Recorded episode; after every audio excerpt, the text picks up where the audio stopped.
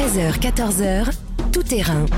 Virginie Salmen sur Europe un. Bonjour à toutes et à tous et bienvenue dans Tout Terrain, l'émission des reporters d'Europe un. Meilleurs vœux, en espérant que deux mille vingt et un marquera la fin de cette pandémie de coronavirus, grâce aux vaccins notamment. Cela fait une semaine qu'on vaccine en France. Nous irons voir comment ça s'est déroulé dans les EHPAD et en particulier comment est recueilli le consentement des résidents. Victor Dolande, reporter au service Société d'Europe un, est allé plusieurs fois cette semaine dans une maison de retraite de Sartrouville dans les Yvelines. Il nous racontera. Et puis avec Hélène Terzian, nous verrons comment les chiffres de vaccination du monde entier remontent quasiment en temps réel. Où en est la France et quels pays ont fait d'autres choix que de vacciner d'abord les personnes les plus âgées? Aux États-Unis, par exemple, les travailleurs essentiels seront parmi les premiers à recevoir l'injection. Dans Tout Terrain également, on va traverser la Manche pour aller entendre ces Français dont la vie a basculé avec le Brexit. Ils n'avaient jamais envisagé cette rupture avec l'Europe. Ça n'était pas dans leur plan de vie. Ils ont vu leurs amis partir, ont dû demander la nationalité anglaise.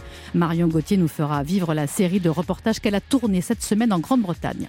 Et puis des artistes, chanteurs, musiciens sur scène en pleine pandémie, comme si de rien n'était, avec leurs orchestres, leurs tourneurs, M. Pokora, Liam Gallagher, Gims, Kylie Minogue, Billie Eilish ou Dua Lipa se produisent sans public, juste pour la caméra. Des concerts diffusés en streaming dont les billets se vendent quasiment le même prix qu'en salle. Récit en musique d'Angèle Châtelier. Nicolas Carreau nous parlera de ces mystérieux voleurs de manuscrits d'écrivains célèbres. Margaret Atwood, par exemple, autrice canadienne de La Servante écarlate, s'y est laissée prendre. Tout Terrain, c'est parti. Europe un, Tout Terrain, Virginie Salmen. La campagne de vaccination contre le covid dix-neuf a démarré il y a maintenant une semaine en France. C'est un lancement inédit à l'échelle planétaire. Un vaccin mis au point en dix mois seulement. Le gouvernement a choisi de vacciner en priorité les personnes âgées les plus fragiles, les résidents des EHPAD, dont la moyenne, tourne, dont la moyenne d'âge tourne autour de quatre-vingt-dix ans. Pour Europe un, Victor Dolande, bonjour. Bonjour. Vous êtes allé voir dans une maison de retraite de Sartrouville, dans les Yvelines, comment se déroulait la phase de consentement. C'est-à-dire comment on s'assure que le patient est informé et d'accord pour se faire vacciner. Alors vous êtes allé dans ce même EHPAD deux fois cette semaine, racontez-nous. Oui, j'y suis d'abord allé une première fois mardi pour assister à la consultation pré-vaccinale dans cette petite maison de retraite des Yvelines, trente-six résidents, mmh. un EHPAD qui a été très durement touché la première fois par la première vague, puisque quatre personnes sont mortes au printemps dernier, soit dix pour cent des résidents, oui. pour cette consultation pré-vaccinale. Deux infirmières sur place et le médecin coordonnateur, Anne Priou, accueille Madeleine Bonnet, quatre-vingt-quatorze ans, et favorable à la vaccination. Bonjour docteur. Bonjour madame Bonnet.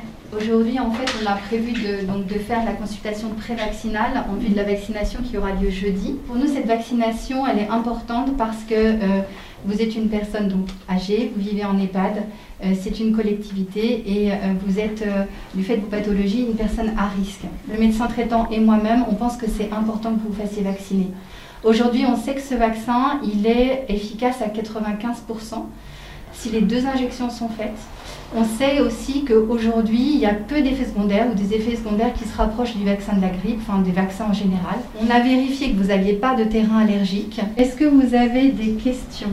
Non, pas spécialement. Euh, on entend tellement parler depuis X temps. Après quelques hésitations les premières semaines, Madeleine n'a plus de doute, plus aucun doute. Elle veut se faire vacciner. Pour protéger ses proches, dit-elle, et aussi pour montrer un certain enthousiasme autour de cette vaccination. Moi, j'ai pris moi, cette décision de me faire vacciner parce que je trouve que si c'est une protection pour... Euh, puis, puis un exemple, enfin pas un exemple, un élan pour les autres, parce qu'il y a une réticence contre ce médicament, enfin contre ce vaccin.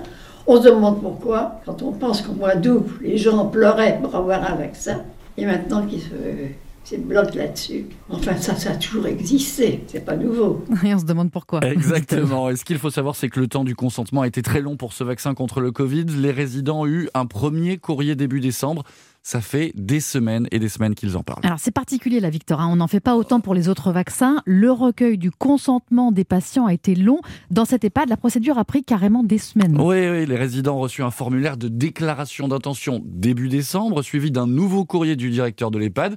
Puis chaque résident a dû voir son médecin traitant. Et enfin, donc cette consultation prévaccinale. Donc un mois à peu près en tout. Hein, oui, exactement, quatre à cinq semaines. Pour Yann Reboulot, président du groupe Phylogérie, cette longue réflexion peut entraîner parfois des incertitudes. Le consentement, c'est pas une photo instantanée, c'est-à-dire le consentement, c'est une appréciation que l'on porte en ayant échangé sur le long terme avec les résidents, avec les proches, quand les proches sont impliqués dans la décision. C'est un long processus, les gens ont la possibilité de se rétracter, c'est à double tranchant, c'est-à-dire que le fait de, de formaliser, de solenneliser autant le consentement peut produire un effet justement d'inquiétude. Et pour revenir à Madeleine, elle-même était presque surprise de toutes ah ces oui. questions, de tous ces va-et-vient, pourquoi on en fait un tel foin avec ce vaccin, demandait-elle, alors que ce n'est pas le cas pour les autres. N'oublions pas que la France est vraiment le seul pays européen à recueillir de manière aussi stricte ce consentement. Oui, c'est une spécificité bien française. Alors pourquoi autant de précautions ? Alors le ministère de la Santé a publié il y a quelques semaines un guide sur la campagne de vaccination dans les EHPAD, un document de quarante-cinq pages qui explique notamment qu'une consultation prévaccinale devra être réalisée au plus tard cinq jours avant le démarrage de la vaccination, afin que l'établissement puisse aussi faire remonter le nombre de doses nécessaires, il y a une part de logistique. Le résident a le droit de bénéficier d'un temps de réflexion supplémentaire. Et à l'issue de la consultation, mmh. le patient donne ou non son accord. Ce qu'il faut savoir, comme je vous le disais, c'est vraiment la France, c'est une spécificité. Hein. Aucun autre pays ouais, ne prend pays, autant de temps euh, à recueillir le consentement. D'accord. Et alors, bilan dans cette EHPAD, combien de résidents finalement ont accepté de se faire vacciner sur les trente-six ? Alors au total, quatorze résidents sur trente-six ont dit oui, ce qui fait trente-huit pour cent. Vous voyez, ça correspond aux chiffres des derniers sondages. quatre Français sur dix veulent ouais. se faire vacciner. Un peu on moins est... presque. Ouais, on est dans les clous. Mmh. J'ai donc suivi cette étape jeudi. D'abord, les médecins et infirmiers vérifient scrupuleusement l'état de santé des résidents. On a quatre-vingt-quinze de saturation, cinquante-neuf de pouls. On prend les constantes, j'ausculte et puis on procède à la vaccination. Tout est en ordre pour Léon, quatre-vingt-dix-sept ans, qui a donc reçu la première injection du vaccin Pfizer. Vous êtes vacciné ? Eh bien, il faut le faire, monsieur, parce qu'on ne sait jamais ce qui pouvait vous arriver. C'est une précaution, comme la diphtérie, comme autre chose. Voilà, Léon, qui fait donc partie des derniers vaccinés de deux mille vingt. Tout à fait.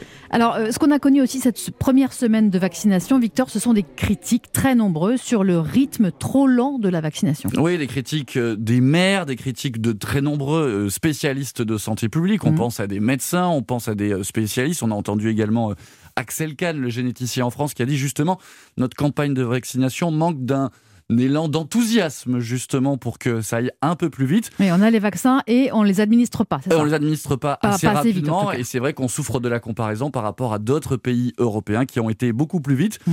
Résultat, jeudi soir, Emmanuel Macron lui-même, dans ses vœux, a appelé à une accélération de cette campagne de vaccination. « Je ne laisserai personne jouer avec la sûreté et les bonnes conditions. » encadrés par nos scientifiques et nos médecins, dans lesquels la vaccination doit se faire. Et je ne laisserai pas davantage, pour de mauvaises raisons, une lenteur injustifiée s'installer. Chaque Français qui le souhaite doit pouvoir se faire vacciner. Alors, du coup, euh, conséquence, Victor, le calendrier de vaccination accélère pour tout le monde. Est-ce qu'on a des dates par tranche d'âge ? Est-ce qu'on sait quand est-ce qu'on va se faire vacciner chacun ? Oui, alors don, don, on rappelle donc que dans cette première étape seront donc vaccinés tous les résidents des EHPAD et les personnels à risque. Et dans une deuxième phase seront concernées les personnes de plus de soixante-quinze ans et ensuite celles de plus de soixante-cinq ans. Ça devait intervenir à peu près début mars. Là aussi, ça va être avancé. Les mmh. centres de vaccination dans lesquels ces personnes pourront se faire vacciner vont ouvrir début février. Donc février plutôt que mars. Exactement, février plutôt que mars. Et pour les autres catégories de public, on pense aux personnes plus jeunes, ce sera à partir de fin mars, début avril, pas avant. Ça, on n'a pas de date précise encore. Hein. Pour encore. Les jeunes, vingt à trente ans, ce sera au, au printemps pour la première injection. Au printemps, fin mars, début avril, disait encore Emmanuel Macron il y a quelques semaines. C'était un espoir. Il va falloir d'abord voir comment ça avance dans les pro- prochaines semaines. Merci beaucoup Victor Dolande, reporter au service Société d'Europe un. Merci. Dans un instant, on va voir comment vous avez travaillé avec une autre journaliste de la rédaction, Hélène Terzian, pour comparer la vitesse à laquelle on vaccine en France par rapport aux autres pays. On en parlait à l'instant. Comment vous vous êtes procuré ces chiffres ? Comment analyser les stratégies de vaccination ? À tout de suite. Europe un, tout terrain. Virginie Salmen. Retour dans Tout Terrain, nous vous parlions à l'instant avec Victor Dolande de la vaccination en EHPAD. La vaccination est-elle beaucoup plus lente en France qu'ailleurs ? Est-ce qu'on va réussir à accélérer la cadence, comme le promet Olivier Véran, le ministre de la Santé, qui assume de prendre le temps de la pédagogie face à une forte défiance des Français envers le vaccin. Bonjour Hélène Terzian. Bonjour Virginie. Reporter à la rédaction d'Europe un, vous avez fait un travail de comparaison de cette première semaine de vaccination.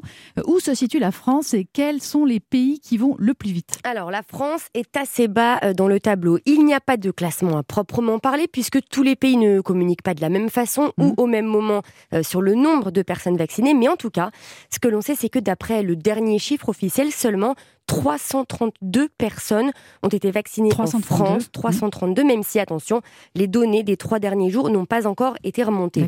Euh, quoi qu'il en soit, avec trois cent trente-deux vaccinés en France, on est très loin très très loin, mmh. des quatre millions cinq cent mille Chinois euh, qui ont reçu une dose de vaccin. Aux États-Unis, près de trois millions de personnes se sont fait vacciner, un million au Royaume-Uni. un million de vaccinés, c'est aussi le cap qui a été franchi en Israël, un pays de neuf millions d'habitants oui, là-bas. Pourtant, ouais. Ouais, la vaccination, c'est devenu une priorité nationale.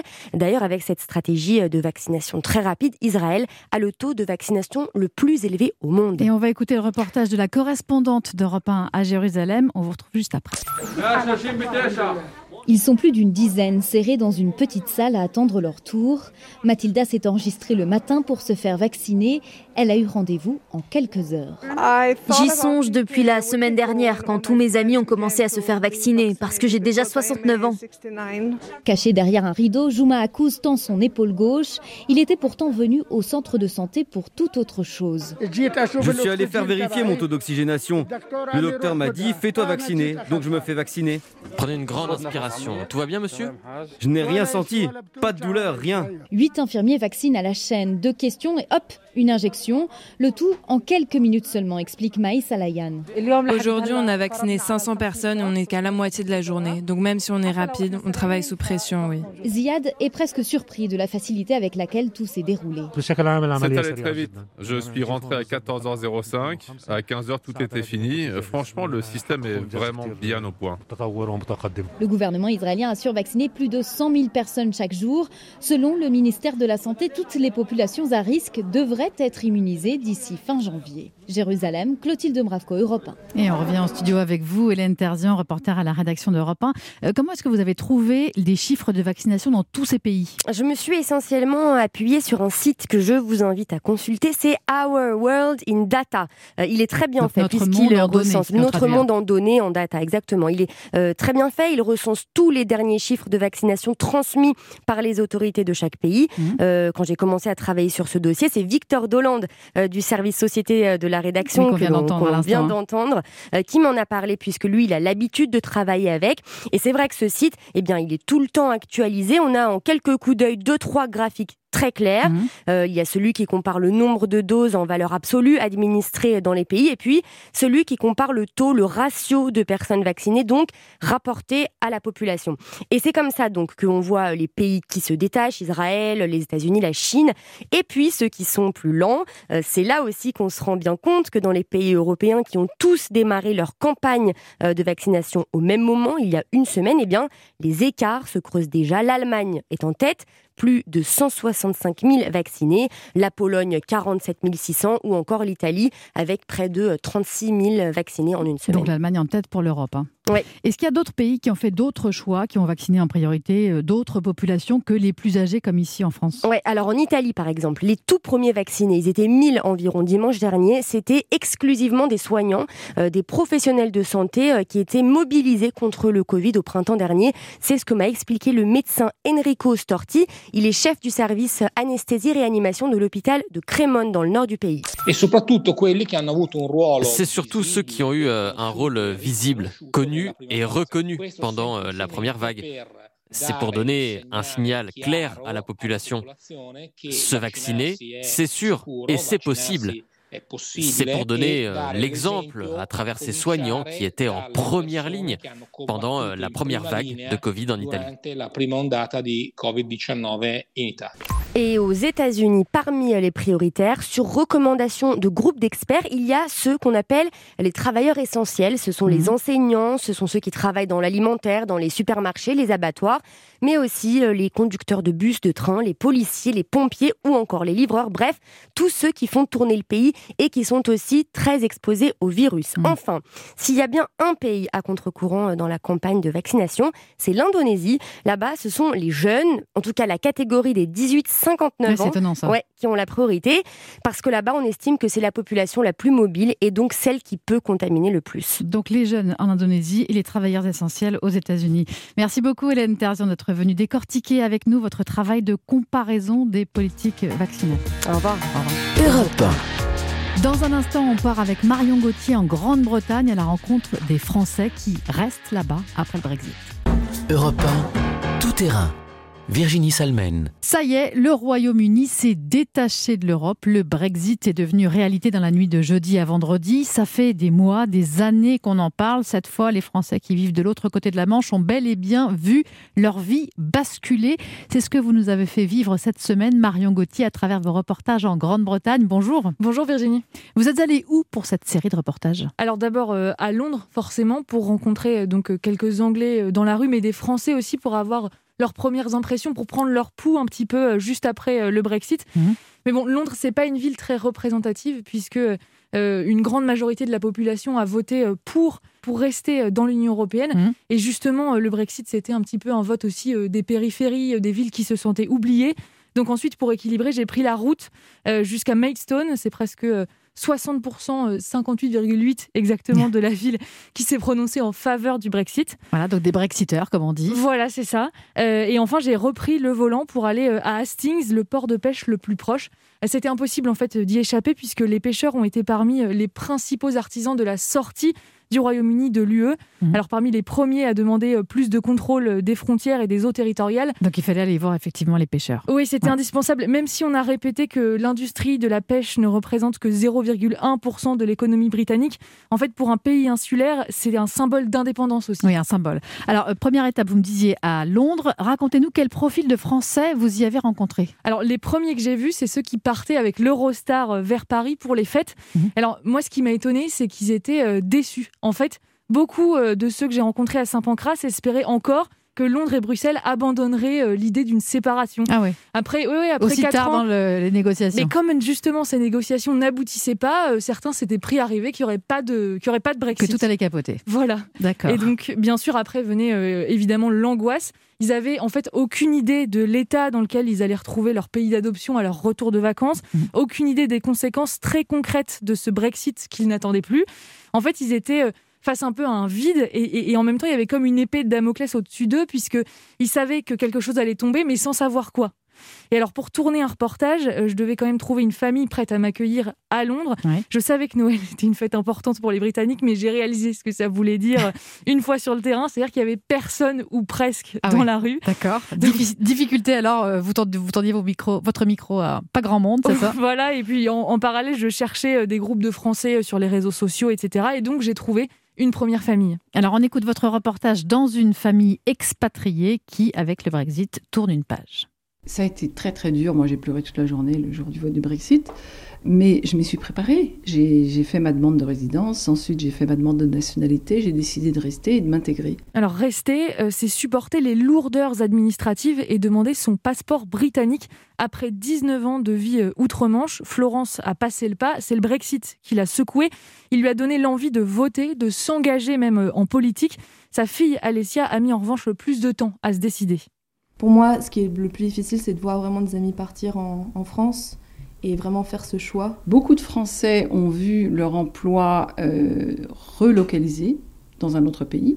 Donc beaucoup de Français sont déjà partis. Vous avez des amis, vous qui... Ah oui, beaucoup. Mais il y avait aussi un, il y avait aussi un sentiment de frustration pour les familles françaises qui sentaient qu'elles n'avaient plus leur place en Angleterre. Alors, il fallait choisir son camp, en mmh. fait. C'est tout un environnement qui s'est métamorphosé avant même que la sortie du Royaume-Uni soit effective.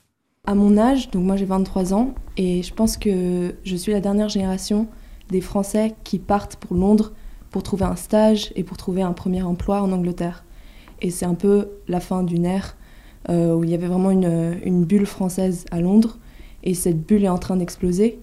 Et ceux qui restent vont commencer à vraiment s'adapter plus aux cultures anglaises. Quand je suis arrivée, Londres était vraiment l'Eldorado et tous les jeunes quittaient Paris et trouvaient du travail à Londres. Ça, je m'en souviens très bien.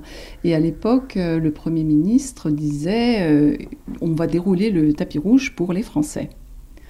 Bon, ben maintenant, le contexte a complètement changé. Effectivement, oui. oui. Maintenant, il faut accumuler des points pour obtenir un visa, avoir des revenus élevés, parler anglais couramment et surtout répondre à une offre de travail. Il y aura moins de, d'opportunités d'emploi.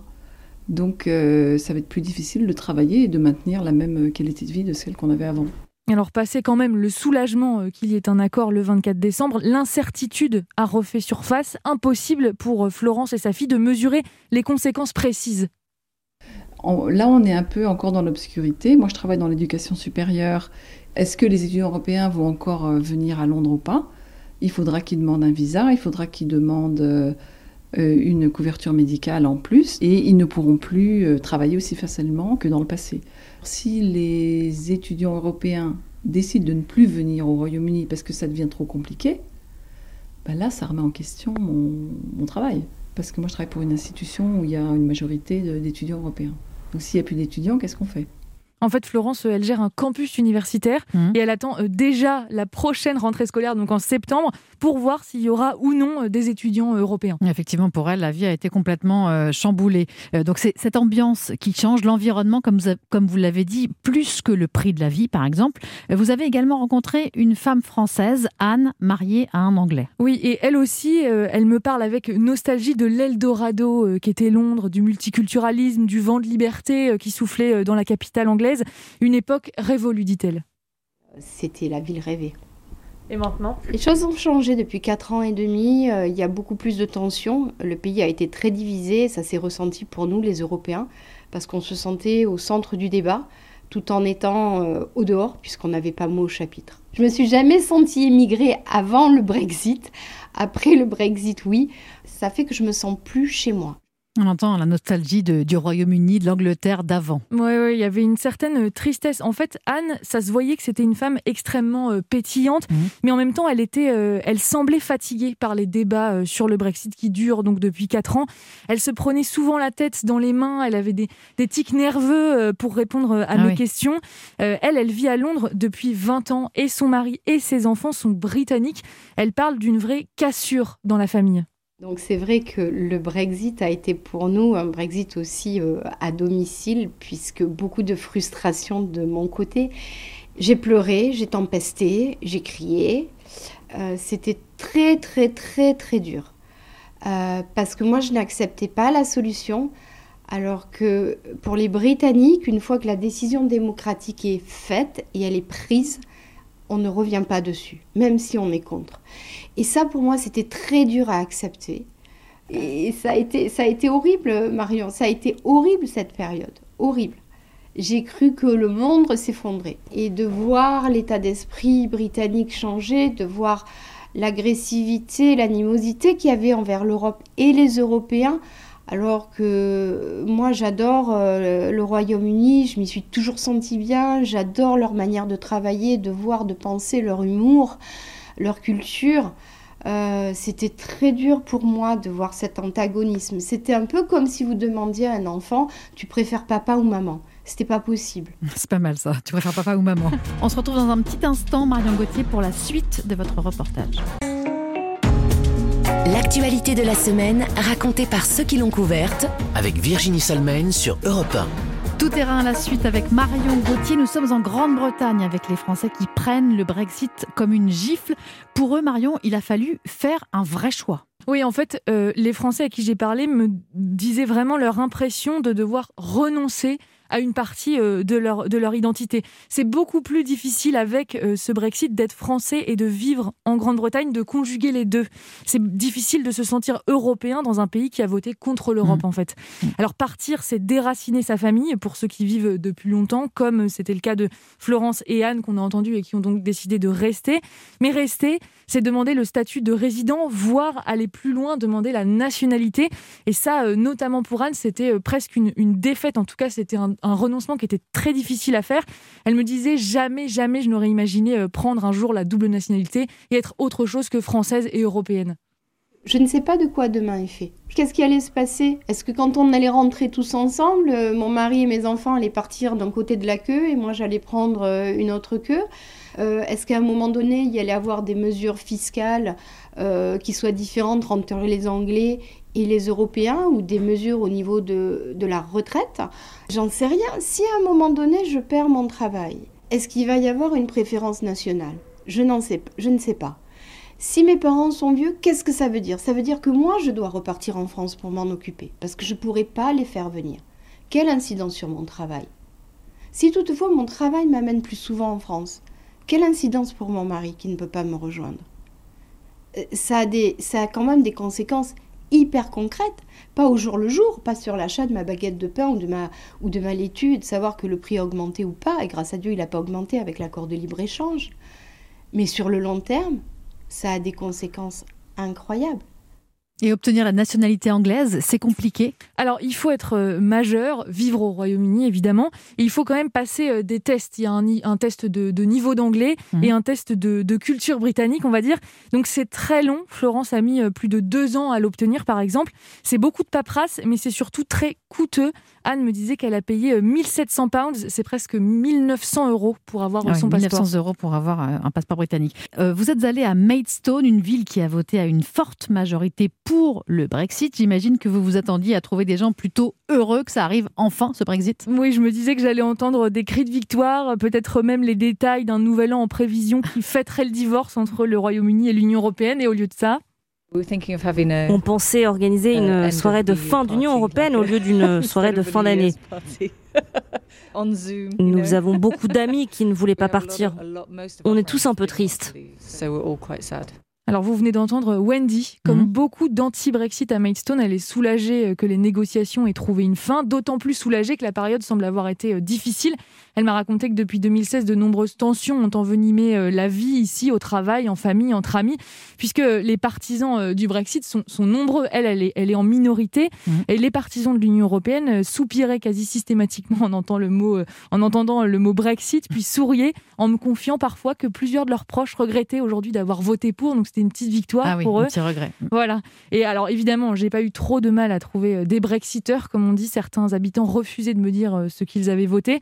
Et d'autres, effectivement, m'ont avoué regretter leur choix. Il faut bien préciser, Virginie, que les rues étaient encore une fois désertes au lendemain de Noël, donc je n'ai eu qu'un petit échantillon. Oui, voilà, c'est pas un échantillon représentatif, évidemment. Et qu'est-ce qu'ils vous ont dit, ces Brexiteurs? Pourquoi sont-ils si dépités alors qu'ils ont souhaité ce Brexit? Alors, parce qu'ils estiment avoir été mal informés. En fait, les Brexiteurs que j'ai croisés à Maidstone m'ont dit avoir voté contre l'immigration, pour plus d'indépendance du pays, contre la bureaucratie européenne. Ça, ce sont les grandes lignes. Je ne déteste pas l'Europe, mais je déteste sa législation. C'est à peu près comme me l'a résumé l'un d'eux, mmh. mais c'est dans les détails que certains voient une erreur. Yann travaille par exemple dans une entreprise alimentaire, il fait beaucoup d'import-export avec l'Union européenne. Mmh. Il a un sourire amer quand je lui parle. Sa, compa- sa compagne pardon, qui a voté contre le Brexit lui adresse des paroles réconfortantes. C'est regrettable, le Brexit affecte mon commerce. Quand je vais retourner au travail en janvier, mon job aura changé. Beaucoup de procédures, beaucoup de paperasse et beaucoup de délais à prévoir aussi. Attention, tous ne regrettent pas, mais ceux qui voudraient revenir quatre ans en arrière ne s'étaient pas rendus compte. C'est comme ça qu'Ayen le formule. Mmh. Même sur l'immigration, il a changé d'avis en réalisant qu'une partie de la main-d'œuvre dans son secteur était européenne. Pour lui, la sortie de l'Union européenne le jour de Noël, c'était un rappel un peu difficile à la réalité. Merci Marion Gauthier d'être venue dans Tout Terrain pour cette série de reportages quelques jours avant le Brexit en Grande-Bretagne. Europe un, Tout Terrain. Virginie Salmen. Et on se retrouve dans Tout Terrain avec Nicolas Carreau, spécialiste des sujets littérature à Europe un. Bonjour Nicolas. Bonjour Virginie. Vous nous avez fait découvrir cette semaine sur l'antenne d'Europe un ces mystérieux voleurs de manuscrits d'écrivains célèbres. Alors ils sévissent notamment aux États-Unis. C'est un phénomène assez récent. Ça fait deux à trois ans qu'ils, qu'ils sévissent. Ils réussissent à s'emparer de romans avant leur publication. D'abord, est-ce que vous pouvez nous expliquer comment ils s'y prennent ? Oui, ça m'a fasciné cette histoire. C'est le New York Times qui a sorti cette information, effectivement, qui, qui n'est pas neuve. Ça fait deux à trois ans qu'on a vu comme ça quelques problèmes ici et là, mmh. mais ça s'est amplifié pendant la foire de Francfort en octobre. La foire de Francfort, personne ne connaît. Et pour cause, c'est la foire du livre, mais pour les professionnels. C'est mmh. là que s'échangent euh, entre les éditeurs et les agents, les droits étrangers. Les, c'est là où se décident finalement les nouvelles tendances à venir et tout ça. Et à ce moment-là, cette, cette foire de Francfort, normalement, Normalement, c'est un grand raout à Francfort, donc, ouais, par définition. Allemagne. Mais là, c'était en ligne à cause des conditions sanitaires. Et il y a eu pas mal de tentatives de piratage. Et alors, certains écrivains, en dehors de cette foire-là, se font piquer leurs manuscrits par des pirates qui leur envoient un mail mmh. en se faisant passer pour leur éditeur ou pour leur agent. Et en leur, euh, alors juste, ils ont modifié un peu l'adresse mail, c'est-à-dire qu'il y a un T qui est remplacé par un F, ou alors ils ont juste changé un tout petit peu l'orthographe, mais on ne vérifie jamais en vrai non, l'adresse on mail. Regarde pas exactement l'adresse, et donc euh, l'éditeur leur demande, est-ce que tu pourrais m'envoyer euh, la dernière version du manuscrit, j'ai un truc à vérifier, tout ça. Et donc l'écrivain envoie. Certains, euh, ouais, ça, se, ça, se, bah, certains se font ouais. avoir. Et, euh, et ensuite, le, le manuscrit est dans la nature. Et euh, ce qui est très, très étonnant, hein, alors il y a Margaret Atwood notamment et Ian McEwan qui ont été euh, ciblés par ces pirates quand même, vous voyez. Ouais, et ce de, qui était très, très étonnant. Ils cherchent de gros auteurs, justement, des manuscrits d'écrivains célèbres. Absolument. Et ce qui est fascinant, c'est leur, la, la, la, la technique. Des pirates qui, qui connaissent manifestement très bien ces éditeurs et ces agents et ces écrivains parce qu'ils ils utilisent le ton utilisé d'habitude par ces éditeurs ah ouais, ou ces la agents. La façon de parler aux, aux auteurs. Ils savent exactement quelle est la relation, si euh, c'est plutôt proche, euh, si on parle d'une manière un peu familière ou au contraire avec un peu de distance. Donc ça veut dire qu'ils ont peut-être piraté les mails, bah, ils ont vu leurs ça, échanges. Soit ils les connaissent, on ne sait pas vraiment en fait hmm. pour l'instant. On ne sait pas qui ils sont, d'accord. Et il y a des auteurs français ou européens parmi les victimes de ces voleurs de manuscrits ? Alors c'est beaucoup aux États-Unis, mais il y a aussi en Israël, en Suède, en Italie, c'est arrivé aussi, un peu partout. Et, et en fait, les, les auteurs, y compris français, euh, sont, ont toujours un peu peur de ça, de se faire pirater euh, leurs manuscrits. Et du coup, ils, ils prennent des précautions ? Parce que donc là, c'est du phishing un peu basique, par mail, sur lequel tout le monde peut se faire avoir, on comprend ça. Hein. Euh, y a, y a des précautions prises. Est-ce qu'on échange tout, souvent nos, les, les manuscrits par mail, justement ? Alors, ça paraît un peu... Bah aujourd'hui, quand même, si, parce que les, tous les écrivains écrivent sur ordinateur. Euh, alors après, c'est en général une première version qu'on peut envoyer à son éditeur. Euh, évidemment, il y a, au bout d'un moment, on finit par imprimer les pages. Il y a beaucoup d'écrivains qui impriment les pages. Les épreuves mmh. se corrigent sur des pages imprimées en général. Enfin, pas toujours d'ailleurs, mais enfin, ça arrive encore. C'est, c'est un peu un mix, mais on peut avoir le, le roman, en tout cas la grande trame du roman, la, la version presque définitive. On peut très bien l'envoyer par mail. C'est, c'est finalement assez courant. Il y a beaucoup d'écrivains... Euh, mais alors des stars hein, qui, se, qui, qui ont très très peur de ça. Et j'avais rencontré notamment euh, David Lagercrantz, qui est l'homme qui a repris l'œuvre de Stieg Larsson, Millennium, vous savez. Mmh, ouais. Et alors lui, il était carrément obligé d'avoir, euh, évidemment, de, de, d'écrire sur un ordinateur déconnecté d'Internet, mais ah pour oui. transmettre le manuscrit à son éditeur, il avait une clé U S B cryptée mmh. qu'on lui avait confiée. Et il me disait, je l'avais rencontré à, à l'occasion de la sortie du dernier Millennium, qu'il avait toujours dans sa poche et qu'il était toujours en train de vérifier qu'il l'avait bien, qu'on ne l'avait pas volé, et cetera. Parce qu'il était très stressé de ça. Enfin, surtout ses, ses éditeurs et, et ses agents. Il y a John Grisham aussi. D'accord, mais du coup, dans, dans, sa, dans sa poche, pardon, je, je vous coupe, mais dans la poche, il a encore plus de risque de se faire bah, piquer oui, son manuscrit, non ? Il peut la perdre plutôt. Oui, il peut la perdre ouais, aussi, oui. Ouais. Ouais. Et ça, vous disiez John aussi. Grisham aussi était, John Grisham, alors lui, oui, il écrit, il m'avait dit qu'il écrivait sur un ordinateur déconnecté d'Internet. Il n'avait pas plus peur que ça, en fait, hein, mais euh, juste, euh, il, il, il préférait se protéger des, des intrusions informatiques. D'accord. Et donc, après, donc, on peut s'échanger, effectivement, une clé U S B de manière très sécurisée ou de la main à la, main, la main à la main, un ouais. peu à l'ancienne, ouais, ouais. Euh, plutôt que d'envoyer un mail, un simple mail. Mais d'abord, ce qui est très intéressant dans cette histoire, c'est que euh, la, la technique est facile et, utilis- et, et courante, en tout cas, et utilisée pour beaucoup d'autres produits que, que des manuscrits, mais on ne sait pas exactement à quoi ça leur sert. Mais c'est ça le plus grand mystère, quoi. C'est à quoi, à quoi ça peut leur servir ? Je veux dire, un roman qui n'est pas encore publié, évidemment, il est invendable. Mmh. Euh, il, faut, il, faut, voilà, il, faut, il faut le mettre sur le marché. Pour le, pour le vendre et que ça rapporte un peu, il faut quand même le vendre à grande échelle. Alors, est-ce que c'est pour le vendre à une sorte de collectionneur fou euh, qui, veut les, qui veut lire avant tout le monde euh, éventuellement ? Ça, c'est une possibilité. Je sais, c'est, moi qui, c'est moi qui spécule. C'est une possibilité, hein. oui. Et euh, la théorie euh, bah, qui était euh, dans le New York Times, mmh. mais qui est juste une théorie, c'est que peut-être ce serait des, ce qu'on appelle des scouts littéraires. Ah. Les scouts, c'est des gens qui sont, et ça, ça, ça, c'est un mouvement qui s'amplifie d'ailleurs, un phénomène qui s'amplifie, c'est des gens qui sont payés pour euh, voir ce qui va se passer, les tendances à venir, euh, ce qui marche le mieux, le type ce que, d'histoire ce que les lecteurs vend, c'est ça attendent, voilà, exactement. Et puis, euh, quel écrivain fait quoi en ce moment, et cetera. Alors, est-ce que, est-ce que certains euh, mal intentionnés piqueraient ces manuscrits ? Mais je ne veux pas faire de procès d'intention. Hein. En cours de travail, c'est ça, hein, voilà, pour, pour, pour, pour, pour essayer dire, de court-circuiter les auteurs. Pour dire aux, aux agents, attention, il euh, y a John Grisham qui écrit, un, qui écrit un roman sentimental pour la première fois, ça veut dire qu'il y a peut-être quelque chose à faire. Enfin, voilà, on ne sait pas. De toute D'accord. façon, on ne sait pas, c'est juste une théorie, mais ça ferait un bon roman. en tout cas. Effectivement, merci beaucoup Nicolas Carreau. Alors, puisque je vous tiens, on est à quelques jours de la deuxième rentrée littéraire, celle de janvier. Euh, d'abord, peut-être que vous pouvez nous expliquer en quoi est-ce qu'elle diffère, cette rentrée de janvier, de la rentrée, la rentrée de septembre. Alors, euh, la rentrée de janvier, euh, c'est plus cool. C'est plus paisible. D'abord, il y a un peu moins de livres. Alors, il y en a toujours beaucoup. Hein. Là, cette année, on est à quatre cent quatre-vingt-treize romans. Oui. C'est douze de plus que l'année dernière. Et par Mais, rapport à septembre bah, il y en a une centaine de moins. Oui. Oui. Donc, c'est, c'est, c'est déjà pas mal. Mais surtout, elle est plus paisible parce qu'il n'y a pas tous ces grands prix d'automne. Il n'y a pas le Renaudot, le prix décembre, le oui, prix Interallié et prix. Évidemment le prix Goncourt. Mmh. Et donc, c'est après tous les prix. Et c'est pour ça qu'en général, en janvier, on retrouve beaucoup de poids lourds parce qu'ils ne veulent pas se mêler à la masse des, des, des livres de septembre. Mais ça veut dire qu'ils ne veulent pas recevoir de prix ? ben, Par exemple, Michel Houellebecq, hein qui a déjà eu le Goncourt, lui, il sort plus, il n'a plus aucun intérêt de sortir en septembre. Mmh. Il sort plutôt en janvier.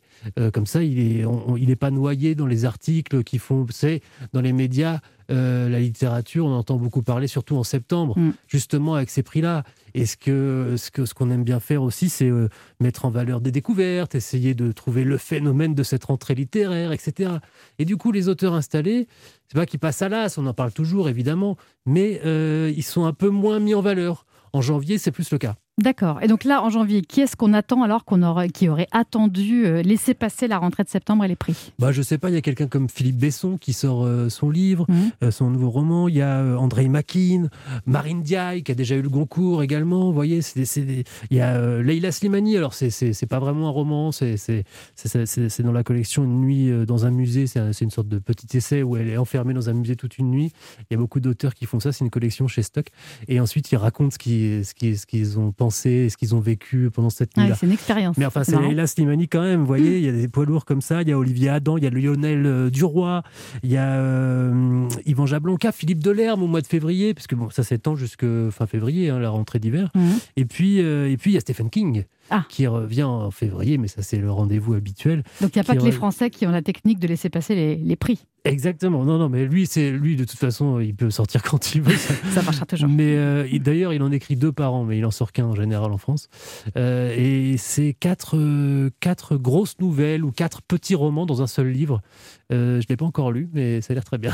Alors s'il y en avait un ou deux, ou une petite poignée que vous deviez nous conseiller. Eh bien, je vous terminer. dis euh, Stephen King, euh, absolument, Philippe Delerme, euh, euh, Olivier Adam revient aussi. Euh, et puis alors, il y a une, il euh, y, y a quelque chose qui m'a interpellé là, c'est euh, Eric Emmanuel Schmitt mmh. qui euh, qui commence un projet assez étonnant. S'appelle La traversée du temps. Je ne l'ai pas encore lu, mais c'est un gros premier tome. Et alors, ce que j'ai compris, c'est qu'il part pour une sorte de traversée, comme ça, de toute l'histoire de l'humanité, un peu comme l'histoire du Juif errant, vous voyez, où les personnages vont croiser à peu près tous les grands moments de l'histoire. Mais je vous dis ça, je ne l'ai pas encore lu, mais je sais que c'est, c'est un projet qui va être très, très, très long cours. J'aime plutôt bien ce genre d'idée, moi. Merci beaucoup, Nicolas Carreau, de nous avoir mis l'eau à la bouche avec Merci ces Virginie. quelques romans qui sortent donc pour cette deuxième rentrée de janvier. On vous retrouve donc la semaine prochaine, dimanche, en huit, pour votre émission La Voix et Livre, de quatorze heures à quinze heures sur Europe un. treize heures, quatorze heures, tout terrain. Virginie Salmen sur Europe un. Peut-être que vous aussi, ça vous démange d'aller en concert, écouter de la musique en vrai, assis ou en dansant dans la fosse, ça dépend du style. En tout cas, vous, j'en suis sûre, vous avez des fourmis dans les jambes, Angèle Châtelier. Oui. Bonjour. Bonjour Virginie. Journaliste musique à la rédaction d'Europe un. Les artistes, eux, ont repris la scène et ils donnent des concerts en streaming, donc diffusés sur Internet, payants. C'est quasiment le prix d'un vrai concert. Alors, c'est pas du tout comme pendant le premier confinement où des artistes chantaient dans leur salon à peine coiffés, sans aucune scénographie. Là, on est passé à la vitesse supérieure. Ça, oui, clairement. Oui, clairement, oubliez les concerts en ligne guitare-voix face à la webcam en sortant de la douche. Maintenant, ce sont de véritables performances. Mm-hmm. Billie Eilish était dans un décor en réalité virtuelle, par exemple. Gims, lui, il a commandé un court-métrage surproduit pour l'occasion. Il faut mettre les moyens parce que vous le disiez, ces concerts en ligne sont aussi devenus payants entre vingt et trente euros. Alors, ça veut dire que ça leur coûte autant aux artistes qu'un show à Bercy ou dans une salle traditionnelle. Ils emmènent leurs équipes, leur matériel, comme d'habitude. Comme d'habitude. Ça a été le cas de M. Pokora, par exemple. Il était en direct de la scène musicale à Paris début décembre. Il a fait un show donc sans public qui était le même qu'il aurait fait pendant sa tournée à l'Accor Hotel Arena. Mmh. C'est ce que me confiait Christophe Sabot d'Olympia Productions. C'était l'un de ses tourneurs quelques jours avant sa performance. La tournée de Matt a été annulée. Le Bercy, par exemple, n'a pas eu lieu. Et donc, il nous a poussés euh, à l'excellence. Donc, nous avons réfléchi à tous les moyens qui étaient possibles pour euh, accompagner ce spectacle. Si vous voulez offrir autre chose qu'un Facebook Live, euh, il faut que vous mettiez des, des moyens en face. Le concert de maths, pour produire euh, le concert aujourd'hui, euh, la production coûte plusieurs centaines de milliers d'euros. Quand je danse, quand tu danses, des planètes tournent tout autour.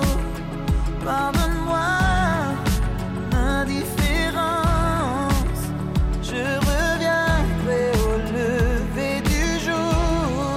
Ta peau contre ma peau, laisse ta peau contre ma peau, laisse-moi donner le tempo, laisse ta peau contre ma peau, ta peau contre ma peau, laisse ta peau contre ma peau, laisse. Et il y a beaucoup de gens, Angèle, qui paient pour regarder ces concerts en streaming. Eh bien oui, celui de Kylie Minogue a réuni trente mille personnes, par exemple, c'est plus qu'un Bercy. La plus impressionnante, ça reste quand même Dua Lipa, cinq millions de personnes.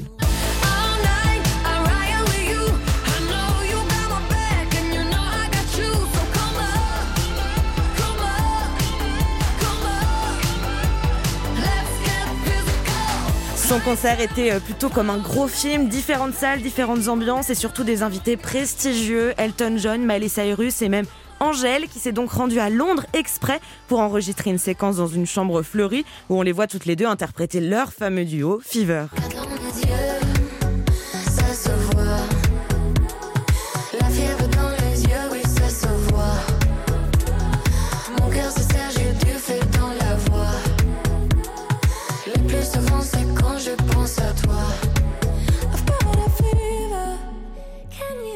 Alors quand vous disiez par exemple pour Dua Lipa cinq millions de personnes, oui. Ça veut dire cinq millions de personnes à vingt à trente euros ? Voilà, là c'était une dizaine d'euros, elles ont toutes payé dix euros pour voir Dua Lipa. J'ai aussi rencontré Guillaume, un fan de Liam Gallagher, l'un des frères d'Oasis, qui a payé pour voir un concert préenregistré du rocker sur la Tamise à Londres, c'était début décembre aussi. Mmh. Là c'était vingt euros l'entrée si je puis dire, c'est une somme hein, presque le même prix qu'un vrai concert. Alors il a quand même un peu hésité Guillaume à sortir le porte-monnaie. J'étais pas franchement chaud pour euh, payer un concert en ligne parce qu'il n'y euh, a pas les vraies sensations du live. Mais euh, le contexte fait que c'est un concert qui est quand même exceptionnel. Il a réussi à faire un concert sur une péniche qui va sur le long de la Tamise. Le, le cadre avait l'air assez incroyable. Donc euh, ouais, ça m'a motivé à le, à le soutenir.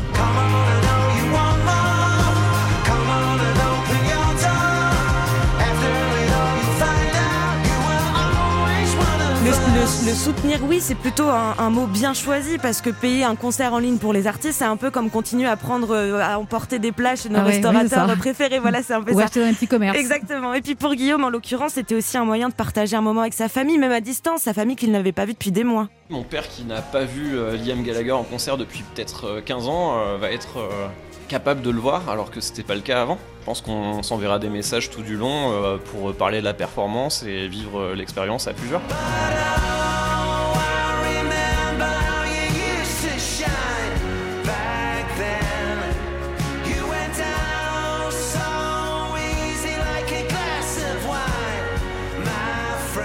Oui, une expérience de concert père-fils. Hein. C'est ça. Alors tout ça, on imagine que ça concerne surtout les gros artistes très bankable. Comme oui, on... c'est, c'est, un, c'est un peu ça pour l'instant. Ceux qui ont une grosse audience, le tourneur de M. Pokora qu'on entendait tout à l'heure m'expliquait qu'il fallait mettre les moyens dans son concert en ligne parce que M. Pokora a surtout des fans français ou francophones, ce qui explique que des artistes comme Dua Lipa ou Kylie Minogue réunissent des milliers ou des millions de personnes. C'est parce qu'elles sont mondialement connues. Et puis pour pouvoir inciter des fans à payer leur place pour voir un concert depuis chez soi, il faut vraiment que ce soit une, une vraie performance, quelque oui. chose d'inédit, de jamais vu euh, ou presque. C'est d'ailleurs l'une des choses positives des concerts en ligne. Le champ des possibles, tout devient euh, possible plus facilement. Il y a beaucoup d'innovations. Exactement. On parlait de la réalité virtuelle de Billie Eilish, ça n'aurait pas pu être mis en place dans la vraie vie. Les concerts de Jennifer et M. Pokora, il y avait aussi des petits goodies. C'est les quoi fans, ça, par bah, exemple ? Les fans pouvaient euh, interagir avec eux depuis un chat euh, mmh. en direct. Les artistes euh, les voyaient, pouvaient leur répondre. Et puis M. Pokora aussi fait visiter les coulisses de la scène musicale. D'accord, des petits plus donc. C'est ça. Est-ce qu'on sait si ça permet aux chanteurs de vivre, de compenser un peu les pertes des concerts en salle ? Eh bien non, malheureusement, l'argent des concerts en ligne revient à toute l'équipe qui l'a mis en place, pas seulement à l'artiste, aux dizaines de techniciens, aux monteurs et puis ses tourneurs, ses managers. Faire une performance en ligne comme ça permet, oui, effectivement, de faire des heures d'intermittence, de toucher un cachet selon les artistes, mais c'est rien par rapport aux, aux pertes d'annuler une tournée, quoi. C'est, ouais, vraiment... c'est, c'est pas du chômage euh, voilà. complet, c'est, mais c'est euh, on, on travaille un petit peu, mais c'est pas, ça compense pas. C'est ça. Alors pendant le premier confinement, la SACEM, la Société des droits d'auteur, avait fini par rémunérer les concerts en ligne. La chanteuse Anna Chédid, par exemple, lorsqu'elle jouait quinze minutes sur Facebook, ça pouvait lui rapporter environ cinquante euros si elle les déclarait. Mais alors ce dispositif n'a pas vraiment continué après. Jean-Noël Tron, le président de la SACEM, me disait à juste titre, ça va aider un peu, mais c'est quand même une maigre compensation. Effectivement, cinquante euros, les quinze minutes pour une, une artiste aussi célèbre qu'Anna Chédid, ça, ça paraît pas, pas énorme. Alors là, on parle de musiques actuelles, pop, rock, rap. Est-ce que la musique classique propose aussi du streaming payant comme ça, ou bien les humoristes, par exemple, qui font du stand-up? Oui, alors en, en ce qui concerne la musique classique, c'est plus récent, mais l'Opéra de Paris, par exemple, a commencé le live stream mi-novembre avec le Ballet de l'Opéra. Plusieurs artistes étaient euh, invités à montrer leur création, comme le chorégraphe Mehdi Kerkouche. C'était seulement cinq euros pour y assister sur Facebook, et ça a réuni six mille cinq cents personnes. Très belle performance. Il y a quelques semaines, d'ailleurs, l'Opéra de Paris a lancé sa propre plateforme en ligne, chez soi point opéra de paris point f r. Et mmh. pour célébrer ça, ils ont proposé une captation de la Bayadère pour onze euros quatre-vingt-dix. Il y a eu dix mille ventes quand même. C'est moins cher que l'opéra. C'est moins cher que l'opéra, tout à fait. En ce qui concerne les humoristes, eux, ils en profitent plutôt pour diffuser leurs spectacles sur les plateformes de V O D. Norman fait des vidéos, euh, a diffusé son spectacle sur Prime Video, Ken Kojandi sur YouTube, mais à ma connaissance, ils ne sont pas nombreux, voire aucun d'entre eux ne font payer un spectacle en ligne. Non, il n'y a pas de business model, entre guillemets. Alors d'ailleurs, on a, est-ce qu'on a une date de reprise des concerts en salle ou une hypothèse de date de reprise? C'est difficile de se projeter. On apprenait encore cette semaine que les salles de spectacle n'allaient pas pouvoir rouvrir le sept janvier. Donc je pense qu'il va encore falloir malheureusement patienter euh, en, encore un peu et que dans quelques semaines, on pourra revoir des concerts assis et masqués dans un premier temps pour patienter un peu jusqu'au festival de l'été, on l'espère. Je voudrais que tu sois celle que j'entends. Allez, viens, chambez-nous dessus des gens. Et je voudrais que tu te rappelles notre amour est éternel et pas artificiel. Je voudrais que tu sois celle que j'entends. Viens, chambrer dessus des jours. Et je voudrais que tu te rappelles notre amour est éternel, pas artificiel.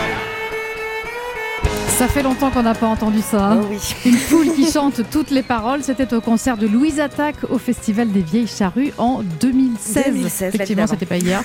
Merci Angèle Châtelier, Merci, journaliste musique à la rédaction d'Europe un. C'est la fin de Tout Terrain, l'émission des reporters d'Europe un. Merci à Victor Dolande, Hélène Terzian, Marion Gauthier, Angèle Châtelier et Nicolas Carreau d'être venus partager leur expérience de reporter avec nous. La semaine prochaine, vous retrouverez Fabienne Lemoyle et dans un instant sur Europe un, c'est Série Land avec Eva Rock.